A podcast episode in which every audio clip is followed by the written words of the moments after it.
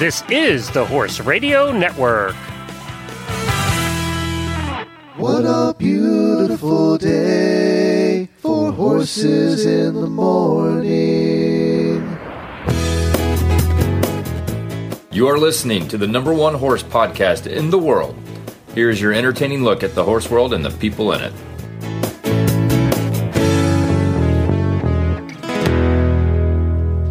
Well, I am Glenn the Geek from Ocala, Florida. And I am Lisa Wysocki from Nashville, Tennessee, and you are listening to Horses in the Morning on the Horse Radio Network for September 14th, episode 3019. This episode is brought to you by State Line Tack. Good morning, Horse World. It's Wednesday morning. That means Jamie and Glenn are back to talk horses with all of you. Well, let's be honest. Jamie talks horses. Glenn is just here to hassle Jamie. Enjoy the show.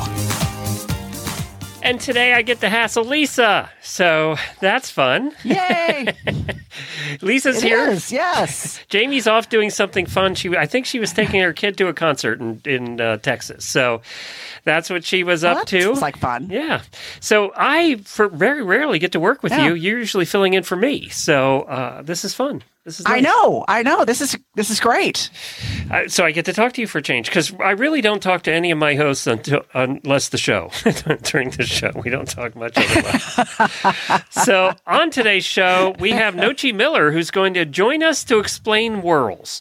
While we were on our trip, uh, Lisa, uh, we were staying. I'm not going to say who it was, Yeah. but we were staying at somebody's house, and we were just talking about horses. And they said, "Oh, I looked at this horse for sale, but uh, it was a really nice horse, but it had two whirls, so I couldn't buy it." And I went, do people really believe that? And apparently they do. So, Oh yeah. Oh yeah. And I I am a believer.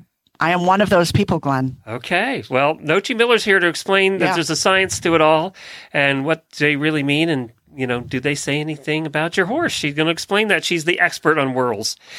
Auditor Jenna Lay is, is uh, talking to us about her evacuation from the fires of California with eight horses, and she learned some lessons, which she shared with the auditors. And I asked her to come on today, and we'll get caught up on how her and the horses in her farm are.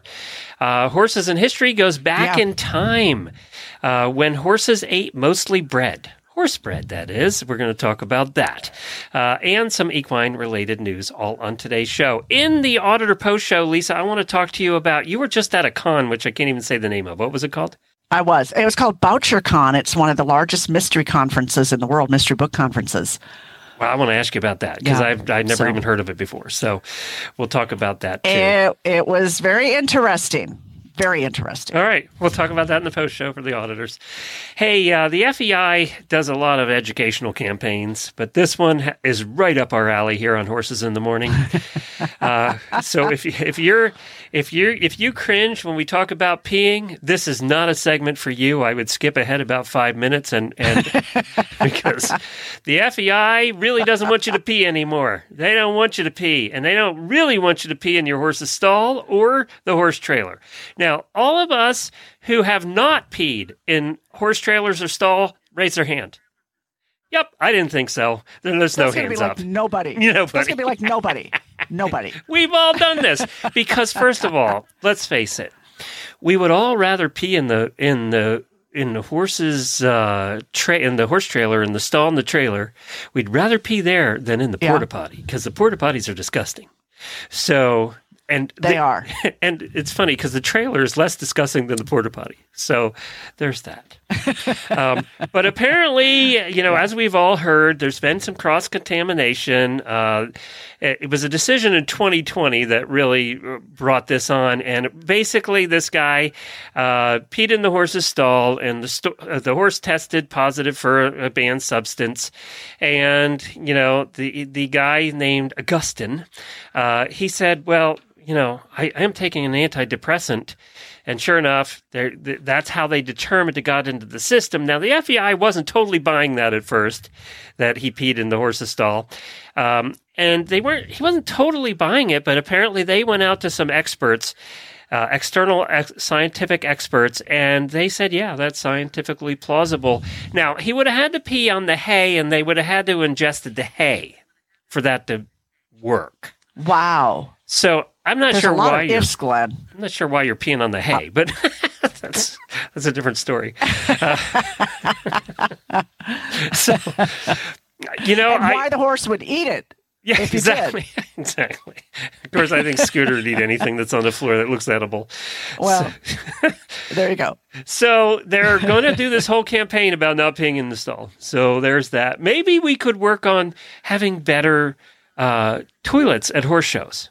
You know, there's that. We could work on that. Now that would be that would be a thing. Hmm. Yes, yes, But like Jamie's barn, yeah.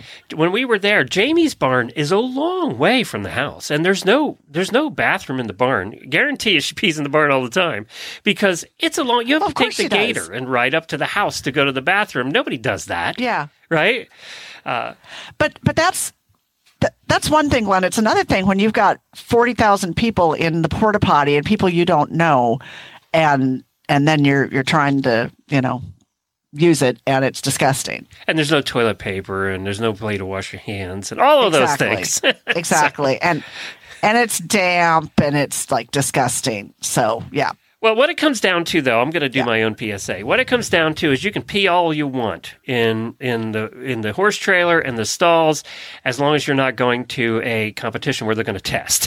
so, you know, because otherwise you, it doesn't matter, right? Uh, Unless you're going to a testing competition, it doesn't matter, right? right? But the FEI really doesn't Yeah, want those FEI is true. horses having that problem. So, no, so there you go. no. Newest important campaign Wow, by the FEI. well, I'm um, as if they didn't have anything else of more importance. and on that note.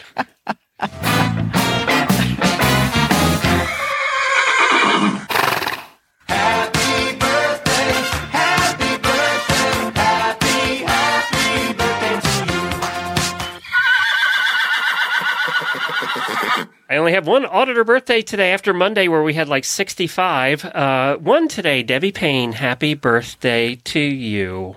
Have a great day, Debbie.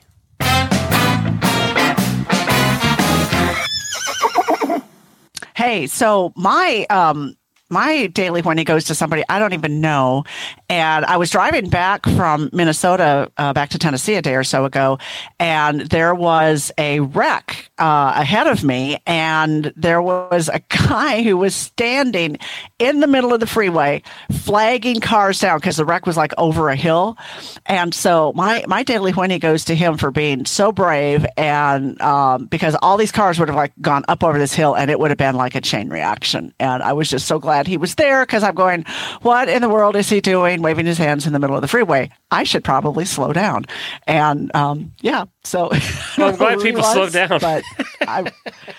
I am so glad. I am so glad because he's right there in the middle of the of the lanes and he's jumping up and down, waving his hands. I'm going, man, that guy's going to get hit, you know. But then you get up, you know, over the hill and you can see there's there's like a wreck across the road. So you know, and it probably had just happened because police and stuff weren't there yet.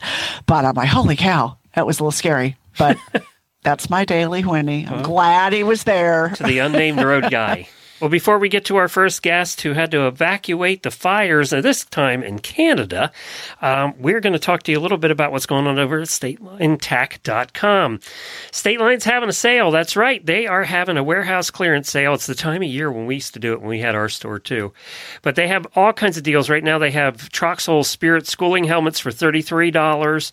They have Easy Care boots for $56. That's a big sale on those because Yes, they're, they're not cheap. Yes, and I love those helmets. I, I have several. I love them. Well, they have the Sport 2.0 schooling helmets, and these are a lot of what people use for for operations like yours, right? Where a lot of people are wearing them.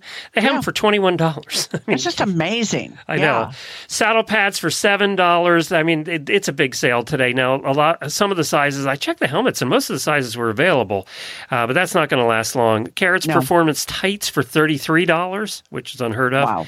Yeah. Uh, boots. I mean, there's how many pages? Uh, ten pages. Holy cow. of stuff on sale, which means they really are trying to clear out the warehouse. I think what's happening with a lot of these companies is they got so far behind and then they over ordered. And I don't know if this is the case Mm. for State Line, but it's true. A lot of companies, they over ordered and they're overstocked now because the stock started coming in and the orders slowed down. So, you know, Right. th- th- that's what I'm thinking that this is. They have to make some room for the new stuff coming in. And we always did it this time of year too because the winter stuff's coming in Sure. and blankets take up a lot of room in your warehouse. so, They do. so you heard Jenna say about not having enough lead ropes. Well, they have lead ropes on sale too. So check those out over there. Halters, lead ropes, all kinds of stuff. Go to statelinetack.com. Auditor Jenna's joining us, and she had to evacuate with her horses because of a fire. There's a lot of those going on in the West right now. And she's going to tell us the lessons she learned doing it that we can all learn from. Well, hi, Jenna. Thank you so much at this uh, this interesting time for you joining us. I appreciate it. No worries. So tell us what happened a couple days ago. So the morning of Friday, September 9th, um, I was actually out in the barn with the farrier, and I started getting a whole bunch of messages and text messages and Facebook messages from people asking if I was affected by the fire. And I was kind of like, "What fire? I don't see smoke or flames or anything." Where were and Um, where are sure you? enough, I go, I'm located in a community called Laidlaw. We're just a couple kilometers west of Hope, British Columbia, Canada. Okay.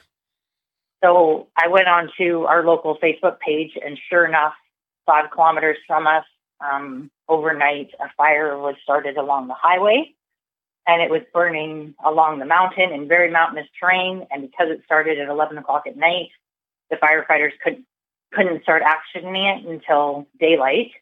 Um, luckily, it was right along Trans Canada Highway Number One, which goes straight across Canada, so it was very visible. Um, and we're also on the other side of the highway is the Fraser River. Um, and then not even a kilometer from where the fire started is actually the Hope Airport, which is where all of the wildfire helicopters are dispatched out of. So immediately they had two wildfire helicopters uh, actioning the fire. Um, but again, it was Friday morning. I didn't see smoke. I didn't see flames. Nothing of concern. The wind was kind of blowing southwest.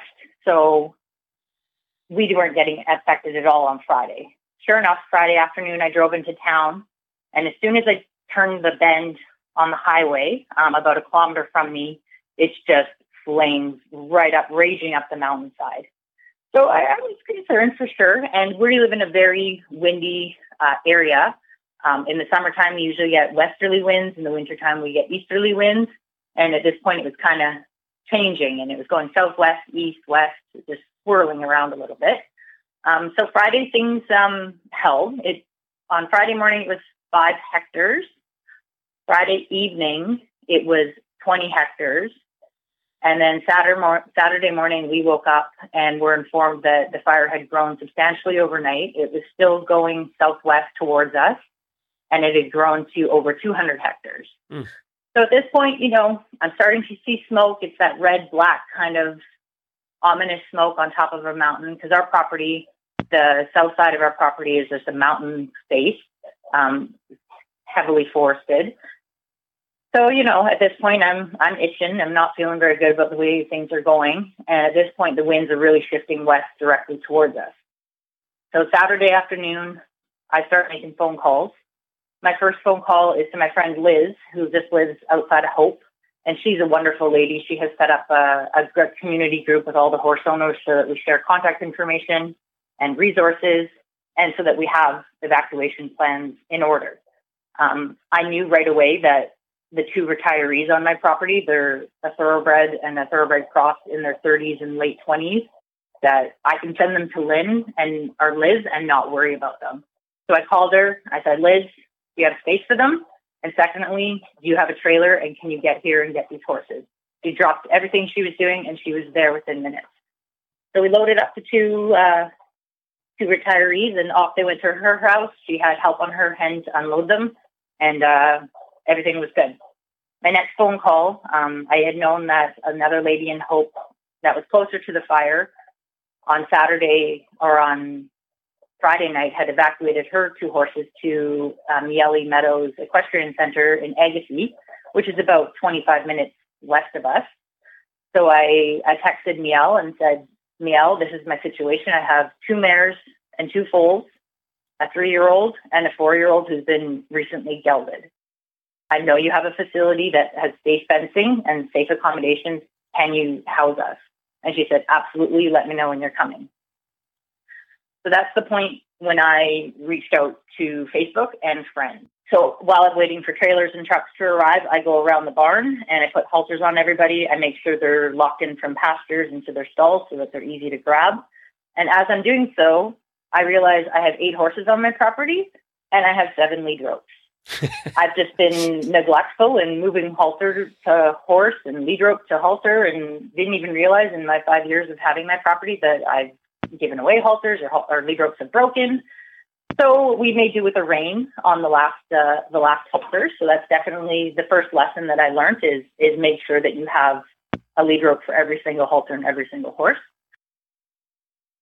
The first stock trailer arrived, and having mares and foals, I didn't know how they were going to load. So my filly, uh, my youngest filly, is just over two months old, and she's still of a petite enough size. Um, we loaded the mare, who walks on the trailer no problem. Um, and we went to load the, the filly, and she's like, I'm not so sure about this. So we just we took the mare off. I led the filly up to the trailer. I lifted the front end. My friend pushed the bum. We got the filly on, just kind of held her at the front of the trailer, mare loaded. That's a nice thing about little ones, isn't it? You could just throw oh, them in. Yeah, she's, just, yeah, she's yeah. only about 150 pounds still, so it was easy enough to get her on. Um, the next trailer that arrived, because um, the two oldies were already gone at this point. So the next trailer that arrived was my friend uh, from Langley. She made amazing time coming. Um, and she showed up with this gigantic, she borrowed a friend's trailer actually because she wasn't sure if she was taking mares or foals or the geldings. So she showed up with a three horse uh, angle haul, huge oversized trailer, which is lovely. Um, the only issue is as she opens up the doors to load my two geldings is there's a, a very steep ramp, which I've never, I have a step up angle haul. I've never loaded my horses onto a ramp trailer. So I was like, oh, this this might be interesting. But I've practiced trailer loading a lot with my two geldings. Um, my four year old yields well to pressure, so he kind of walked up to it, took took a couple steps on the ramp, backed up, and then with a little bit of encouragement, walked right on.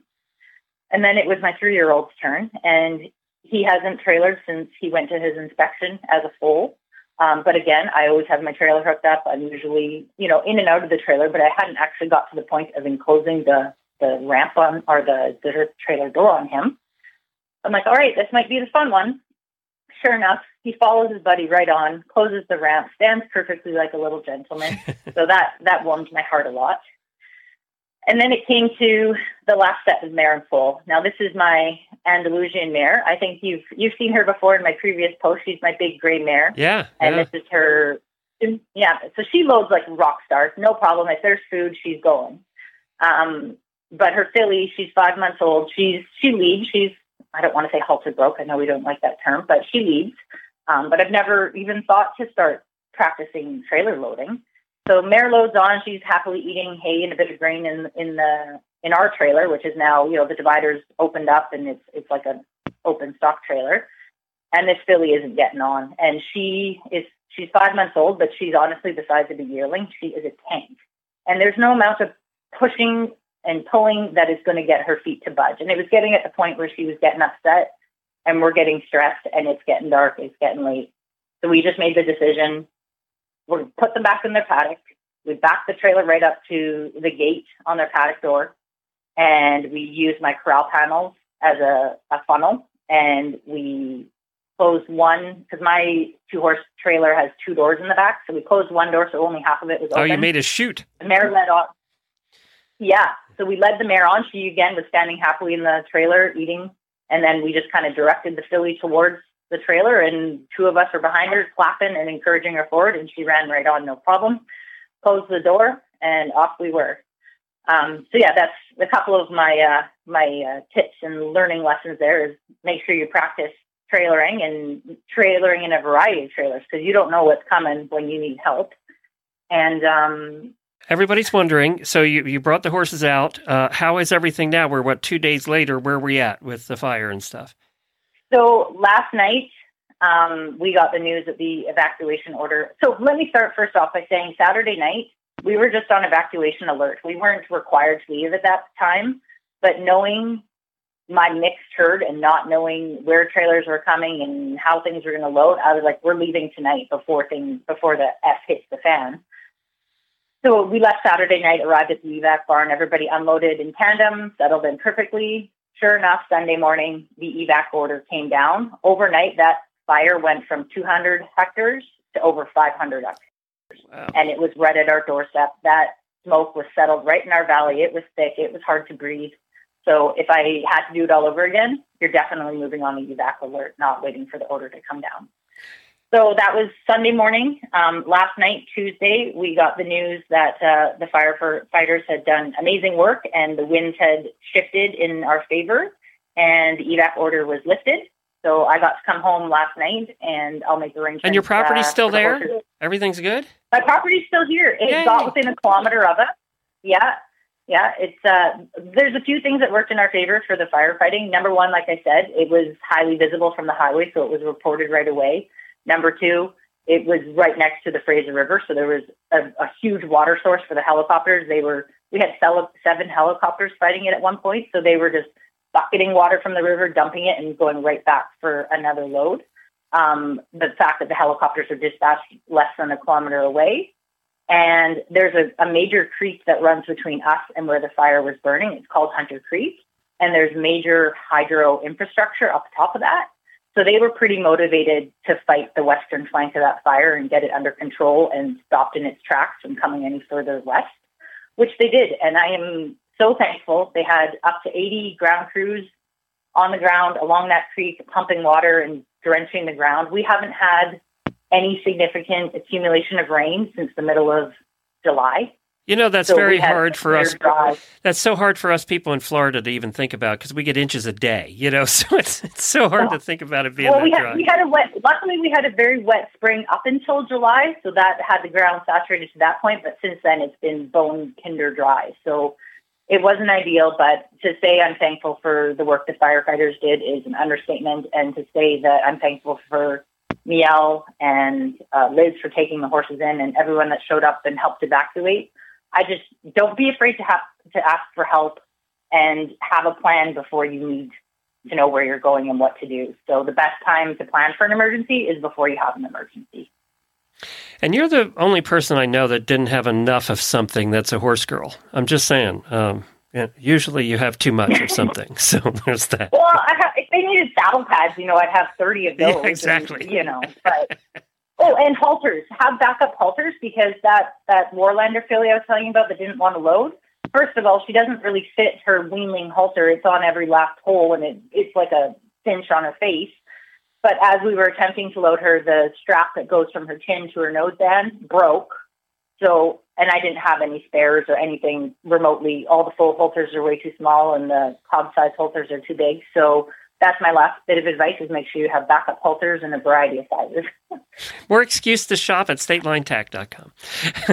so, well, I am so glad you're okay. When I saw your post the other day, I was like, oh, and I know that a lot of our endurance friends have evacuated from California, the huge fires that are down there, um, and are waiting to hear about the status of their property. So I am so glad you're okay up there in British Columbia. And uh, thanks for joining us and uh, letting everybody know you're okay, but also that you know you need to be prepared for this stuff, whether it's hurricanes or fires or tornadoes or whatever it is. Right? yeah. Yeah, Uh, absolutely. Thank you, Jen. Appreciate it. Yep. Thanks for having me. Have a good day. This horse health segment is brought to you by Daily Dose Equine, non GMO core nutrition for horses and ponies of all ages. And Glenn, I am so excited to introduce our next guest, Nochi Miller. Nochi analyzes horse whorls, head shapes, and anything on the outside of the horse that tells the rest of us what's going on on the inside of the horse. Uh, she can tell us all about temperament and quirks and how the horses will move just based on these horse whorls and other things. Nochi, welcome to Horses in the Morning. Well, thank you for having me. I'm glad to be here. Yeah, so tell us tell us a little bit about horse whorls uh, for people who aren't uh, initiated, so to speak, and uh, how you got interested in this. Well, horse swirls are the swirls and cowlicks on a horse in a horse's hair that we all know are there but don't often pay attention to. They're usually in the middle of the forehead, right between the eyes. All horses have them somewhere. And they develop when the horse is an embryo, when everything is really, really tiny, like the size of a pinhead. So everything is connected and touching. And Mhm. as the brain develops, places where there's extra or less development cause the hair to grow different in those areas. So, because of that, once the horse is much bigger, full grown, or just a foal, anyway, once the horse is much bigger, we can then look at the hair in those places where it grows different and tell where there has been extra or less development causing in the head on forehead whorls. We can tell where the brain is more and less developed to tell what the temperament will be like. Across the body we can tell where muscles have been more or less developed or even the whole uh, bone structure underneath to tell how a horse will carry themselves and move how their feet will track when they're walking which lead they will prefer all sorts of great things like that this is just absolutely fascinating. Who originally came up with the idea of connecting horse whirls to all of this? Well, legends and stories of horse whirls have been around for as long as people have been working with horses. I mean, we have stories passed down to us from gypsies, from um, Arab cultures, where, you know, of course, Arabs came from, where horses have been used forever. Mm-hmm. Um, old cowboy lore gets passed down. Everywhere that there have been horses, there's stories about whirls. And so, across, yes. Go ahead. No, go ahead. Across the whole world, completely separate cultures, they come up with the same basic ideas of what the whorls mean, which tells us that they've been seeing the same things. It's just fascinating. It really is. And, you know, when I first started learning about this, maybe, I don't know, 20 years or so ago, um, I was in the therapeutic riding field. I still am, but I, I had a, uh, Haflinger gelding that I was working with, who was a double whorled horse, two whorls, one on top of each other. And he was so challenging to work with. And people either loved him or hated him. And I, I ended up loving him. But I will tell you this he ended up being one of the best therapy horses I have ever worked with. Twice so. the whirls for twice the horse. That's yes. how people generally feel about double whirls. Now, a lot of the tradition says that double whirls are bad and that's why I hate just going with tradition and superstition. It goes so much deeper than that. I love my double whirls, and people who love double whirls love double whirls. People who don't like double whirls can see don't them and know them. that they should avoid them. So that's good that yeah. we can look at the whirls and see. But yes, I've loved my double whirls too. They're wonderful horses. So, so tell us, you know, if if you have a horse with just a single whirl, uh, just tell the listeners what that generally means. Well, tradition is that a single single whirl means a great, calm, quiet horse. And most of the time that's true. But mostly a single whirl just means that we need to look at the rest of the head to get clues as to what the horse is going to be like. It really just shows us that there are no outstanding traits we can see from the whirl. So, what else would you be looking at then? We would look at the profile. If it's dished, it means a sensitive horse. When it's straight, it means basic, calm, steady not much we can mm-hmm. see from there. If it's rounded, a convex profile means a horse who will be tough, physically tough, not like tough to work with. A horse who's physically tough and determined. Some people call him stubborn. I prefer not to use terms like that that set us up to think badly of them. Right.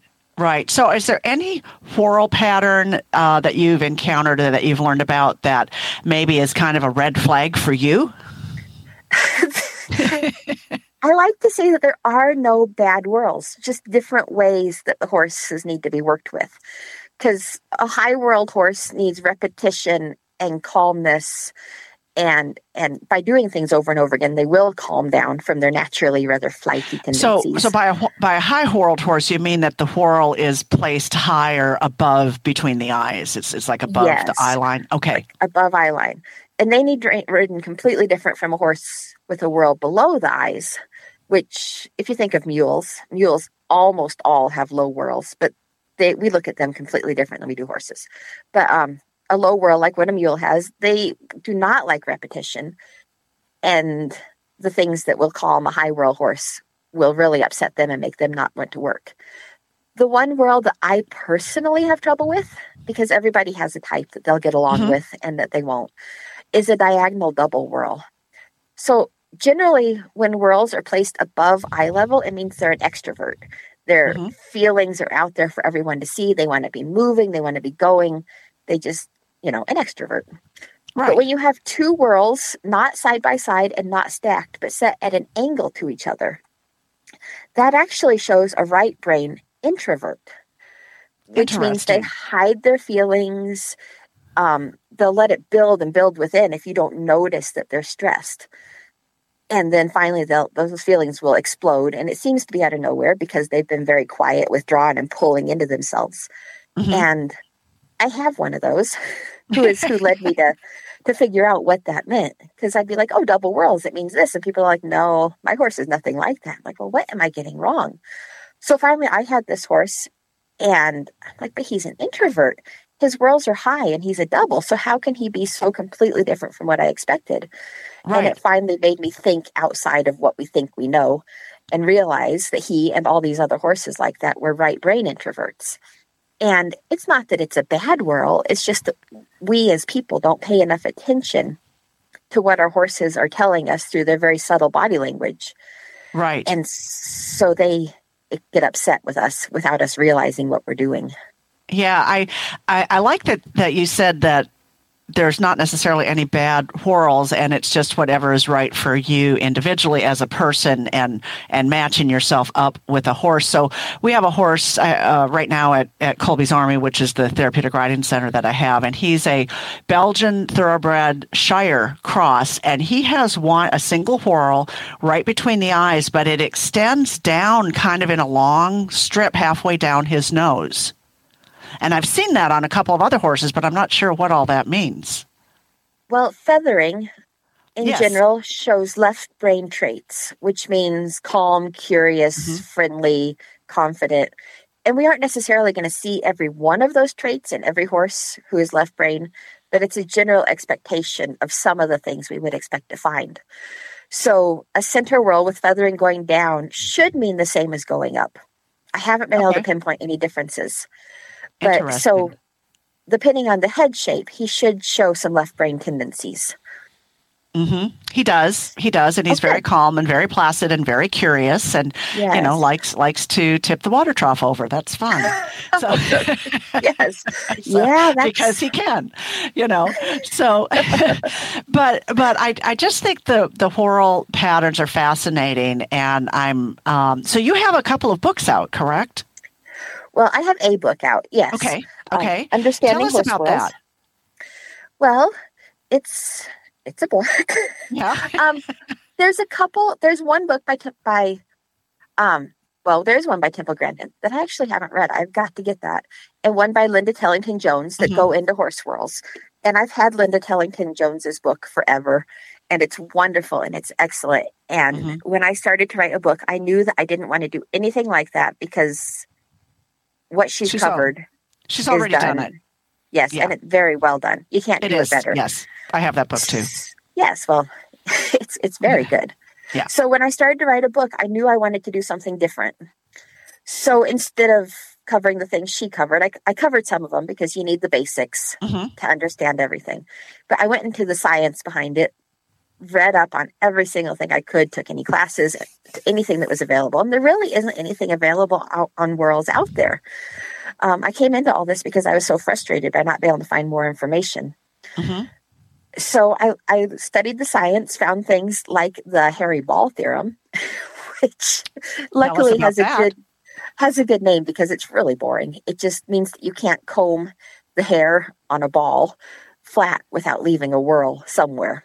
Oh, So it's this whole big fancy that. scientific theorem with a Yeah. great horrible name. But that's why everything that has hair has whirls. It's Mm-hmm. because you can't get the hair to lay flat otherwise right. other other than that it is caused by all the interaction uh, long before birth hmm but so we went to the scientific side and studied brain types and all that kind of stuff and a bunch of new whirls that aren't included in anything else and had a lot of fun with it I was, Well, not- at least I've spent this whole time looking through pictures on Facebook of my pony. I have a Hackney pony because I didn't know. I, you know, I thought he, I didn't remember. So I'm looking through and I finally found a picture close enough. I, I do carriage driving, so I have a lot of pictures of his butt. Yes Um, and not so many pictures of his forehead. So I find, and then all the pictures I have of his forehead, he's a ham, so he puts his face up, and I don't get the top of his head. I get his nose. So I finally found a picture, and he, he has a big white star in the middle of his face, and uh, he has a whirl right in the middle of that. So, uh, and it's not real big. It's a small whirl right in the middle of his white star. So that means he's shining his whirl right there. yes So um, so is the star right between the eyes Yep, or right between the up in the eyes. forehead right between the eyes Yep. well then that means we have to look at the rest of the head to see what he's like. If I'm, you know, hackneys aren't something I ever have a chance to look at. I believe they generally have a convex profile. Of course, they're the cutest ponies in the world. Well, you know, that's there's yes. that. You know. well, I have a Facebook page where people can post pictures of their own horses Oh, really? Um, yeah. For everyone to look at and for us to analyze. And I try to get through and leave a personal analysis on everyone. I, I have, you know, a life outside of that. So sometimes it takes me a bit, but I do try to get through everyone and leave my personal comment as well as everybody else who's on there. So you should post your hackney to there. All right, I'll have to post Um, Scooter to there, and we'll. See. I know what his personality is, and the audience does too. But we'll see if the whirl matches. well, it's Equine Swirls Whirls Study on Facebook. And you can find me pretty much anywhere else at Horse Whirls, horsewhirls.com, Horse Whirls on Instagram, and Horse Whirls. I don't know, Horse Whirls something on Facebook. I can't remember my Facebook page. Actually, your Facebook page is just Horse Whirls, so that you were right. Oh, It's, that's all it is. I, well, this is interesting. I, I we stayed. I just said before we got you on, we stayed with somebody on our trip, and uh, she said, uh, "Well, uh, the horse was really nice, but I wasn't going to buy it because it had two whirls." Oh, Uh, and you know, it was just like she said it like that and moved on. And uh, then you emailed me immediately after that. It was like, okay, I got to get you on and talk about this. well, Uh, see, that's the problem with people's the whole the old superstition of double whirls being bad. Um, people will look at that and not buy horses based on it, and that's what a lot of people who don't like horse whirl study will say. It's like, oh well, but then people will judge horses. Because that was really a cowboy thing, wasn't it? Well, it's it's everywhere. Every culture has some some superstition regarding it, Gotcha. but yes, definitely a cowboy thing. Gotcha. All right, cool. Well, I'm glad you. I don't know if we cleared up the world of whirls, um, but we made a lot of bad puns, so that works for the show too. Nochi, thank you so much for joining us. I'll put a link to uh, your book and everything else in the show notes as well. Well, thank you very much for having me. It was fun. Daily Dose Equine Horse Feeds has one, two, three, four different formulas that we're going to chat about very briefly today. First one on the list balances the needs of horses who need calories, but they also need a little bit of focus. What's that one called? called Mass No Sass. They also have a formula that's going to balance the needs of a horse that needs a lot of energy because he is a high performance competitor. What's that one? That one is called Freestyle Performance or Trail Mix. Dun, dun, dun, because yes, trail horses can be high performance animals. And for senior horses or horses who have dental issues, That one's called Senior. tough to remember. And for those who want a top quality, non GMO feed, which is what all of Daily Dose Equines feeds are, but they also have a really serious budget that they need, they need to stick to. What do they? Ha- what do you have for them? We call that product Sweet and Safe. Well, it's time for Horses in History. I have something a little different, a little weird for you today. And and actually, it was Faye, one of our listeners, who sent this to me and said, You got to do a Horses in History on this. And I did a little research and dug into it. Did you know that for centuries, English bakers, now this is England now, their biggest customers were horses? That's I did right. not know that. I didn't either. In medieval England, people consumed two to three pounds of bread every day. Oh my goodness. But you got to think they didn't have much either, you know. So you, you know, the bread was easy to make. It was easy to get the ingredients for, relatively easy, and it was filling. So you would drink your mead because nobody drank the water. So you would drink Right. your ale or whatever, and then, uh, and if you were posh, you would be drinking wine. Um, but then you would you would eat bread, and of course they all soak up each other, and it makes you feel full. So bread was consumed. It was one of the main things that was consumed back then. But the horses ate more bread than the people. So it actually was called horse bread. It was typically flat brown bread baked alongside the human bread, uh, and it was fed to the horses in the Middle Ages up until the early 1800s. really? So we're talking from the 1300s, 1400s, about to the 1800s. And it was uh, logistically important because uh, it, it was really highly regulated. Yes, they did have some regulations back then, but commercial bakers actually had to adhere to laws dictating who could bake horse bread, its size and what was put in it, its composition, and all that, its price, because horses were so important. You know, they were your Wow. livelihood back then. So they actually regulated the baking of horse bread. It had to be of a certain quality. Uh, they didn't care what you ate. You know, you know, the horses had to be fed well. So it was made from a dough of bran, bean flour, or a combination of the two, and typically was fat or flat and coarse and brown. Um, Huh. According to some estimates, medieval horses consumed 20 pounds of food per day, and a lot of that was the bread. Wow. So after consuming, or you know what, they worked really hard. They either work horses or you rode them forever all day, or you know Yeah. they pulled carriages or whatever. And they had to go to work the next day. There was no taking a day off if they were tired and sore. So the bread provided carbohydrates and protein, and and it got him it got it into them fast. And if you think about it, it's grain, right? It is it's- grain. Yeah. Absolutely. Bread is grain. So, So it, it solved the problem in two ways. And the problem they had was transporting. When you're doing a cross country ride, you have to go 50 miles. Uh, you got to carry your, or you're doing a long trip from one end of the country to another. You're a soldier, or even if you're just traveling with your carriage horse, you had to carry your grain with you because it was expensive to buy on the way. right. Uh, so this was an easy way to carry it where it also kept very well. So it was a loaf. So you just had to carry the loaves as opposed to carrying bags of grain. And wow. so that was interesting too. But they said this was interesting. It was written this way in an old book, and it was guided by the name of William Rubel, author of English Horsebread from 1590 to 1800. yeah, there's an exciting paper for you. Yeah. Uh, there you go. he was a leading historian and a baker. He said it. The reason that one of the reasons that they used this was it was pre-digested. Bread where you have ground the food and baked it pre-digests it, so you get more calories released more quickly.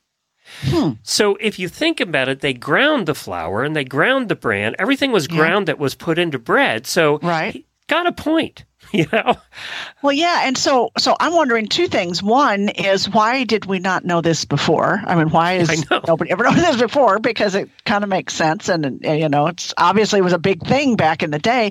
And number two, how many of us are now going to go out and feed our horses bread? Right, exactly. exactly.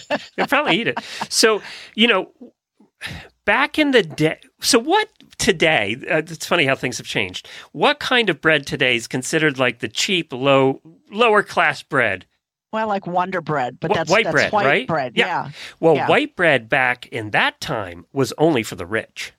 really. So white bread was the bread that was fed to the elite. Only the rich ate white bread. Huh. So what happened was in the process of making white bread, the the outer shells of the of the Uh, of the flour and things were all put together to make this horse bread. So basically, you took what was left over from making the white bread for the rich and you put it in the flour for making the horse bread. And that was fed to the middle class and the poor people. Ate horse Wow. bread. So it was really a stigma that white bread was the thing for the rich people. And it's funny how things change, right? Uh, exactly. Now- exactly. Now it's the brand breads and all the highfalutin breads that are, are the are the rich people's breads, and the white breads the poor people's bread. It's it's just changed hundred percent. It has, and maybe that's why people only lived to be 30 back in the day. That could be. could be. Well, what they also did with the white bread was they made a really elite form, a really labor intensive form of the white bread, and that was fed to racehorses. And what they would do is there was a couple levels of white bread, and they would use the really good stuff for the racehorses uh, on the day before the race. Because Really? their theory was that it was, you know, it was enriched and it was better, and you know that they should have the good stuff right before the race.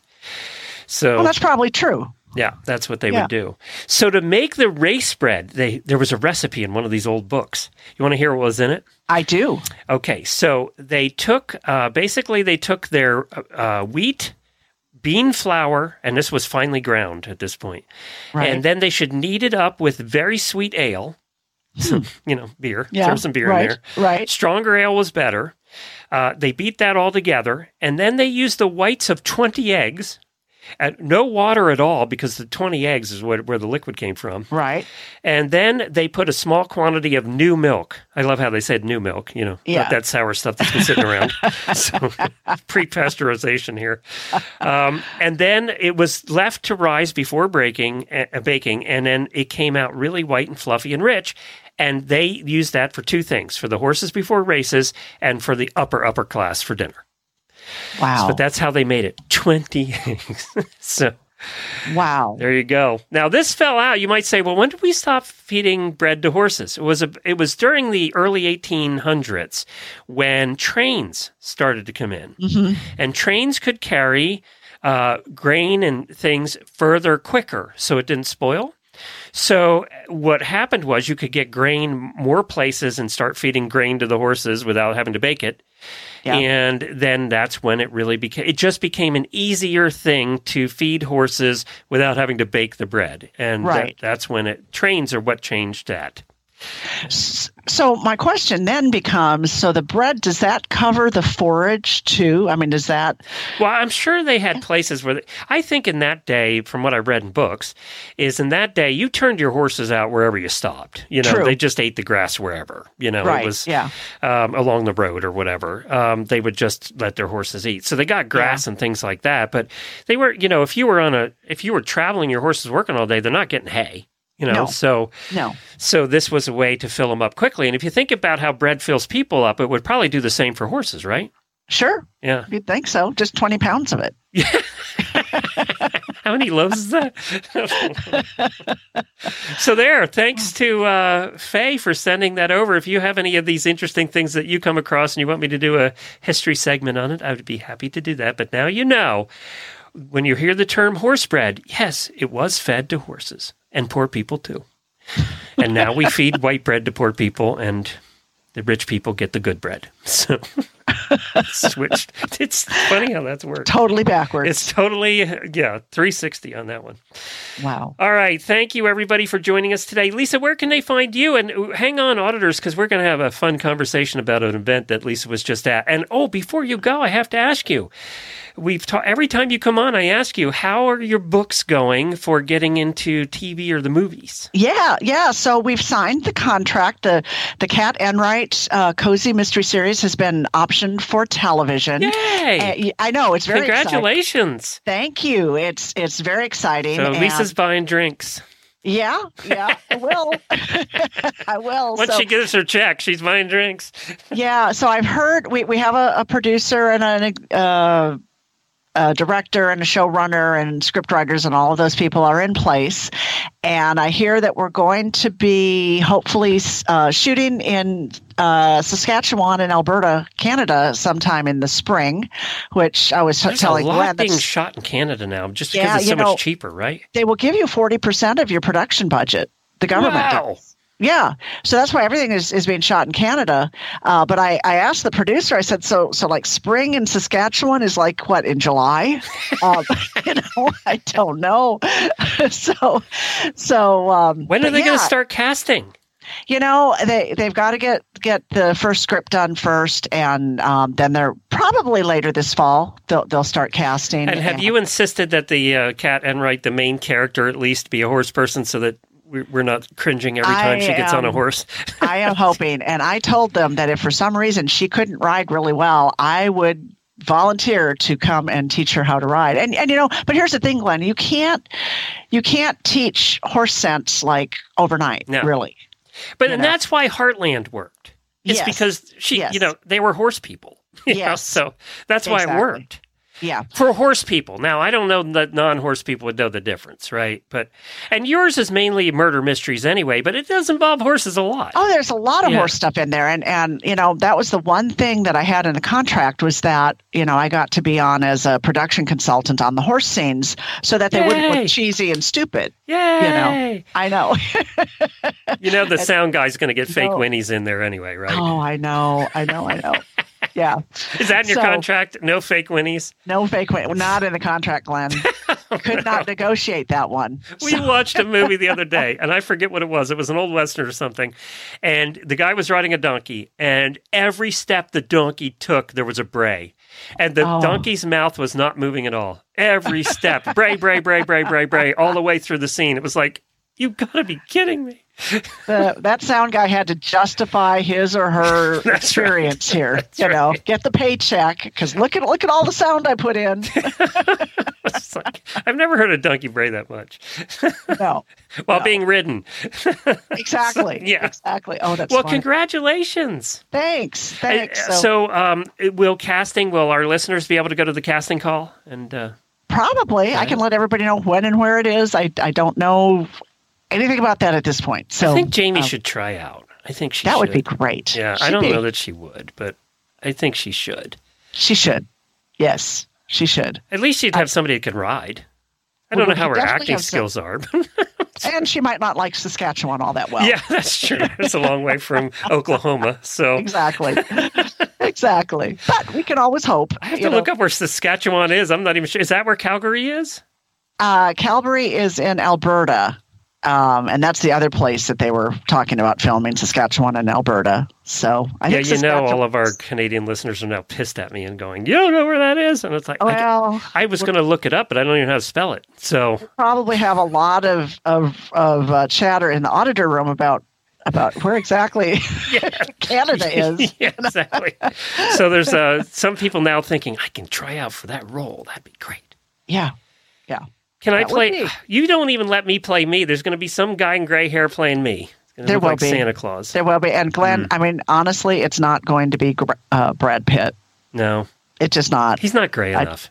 He's not. No. He's not. No. And and he's and uh, uh, who's the guy Jennifer loved? He d- died though. He played 007. Uh, Sean Connery's dead, Sean so Connery. he can't yeah, play me. He can't. He can't do No. that either. Yeah, that's going to be tough. Who's the other old guy that plays in every old movie? Um, the cowboy. Uh, Um, I don't know. I don't know who you're thinking about. mustache, Uh, big mustache, cowboy. Tom Selleck. well, Tom could play me. That'd be perfect. He's getting Tom gray Selleck. enough. He has to be gray by now. He does. That'd be perfect. He does. If he has any hair left, I'll call him see if he's Yeah. free. yeah, you just call call If Tom he up. has any hair left. Yeah. Is Yeah. he still alive, by the way? I think he is. Oh, yes. okay. Yeah. Yeah. oh, doesn't he play? I- isn't Tom Selleck the one that plays in the in that uh, cop show? Yeah, he does. Well, he does. Does he do the Jesse Stone murders, murder mysteries? I have to say, back, back in what the eighties, I had a huge crush on Tom Selleck. I, I think every girl had a huge crush on Tom Yeah, Selleck. yeah, yeah, he plays in Blue Bloods. Blue Bloods. Yes, yeah, he so he's not going to come do our thing if he's he's making Probably probably, a million dollars an episode over there. Oh, easily. So he's not going to play. Well, he's Darn. out. Damn. Darn. All right, well, we'll have to come up with you might have to pay, play yourself. Oh, I could do that. I'll go to if I can figure out how to say it and where it is. I'll go. that audition's going to be great. I want. Yeah. I would flunk auditioning for myself. You probably would. Yeah. They- at least, at least you're honest about it. I would go in, try and read the script, screw it all up, and they would go, "No, he can't play that guy. No, Yeah. no, yeah. he has to be better than that." When in fact, I'm not. So, Oh, that's funny. congratulations, auditors. Hold on. There we go. it's been one of those days. It is.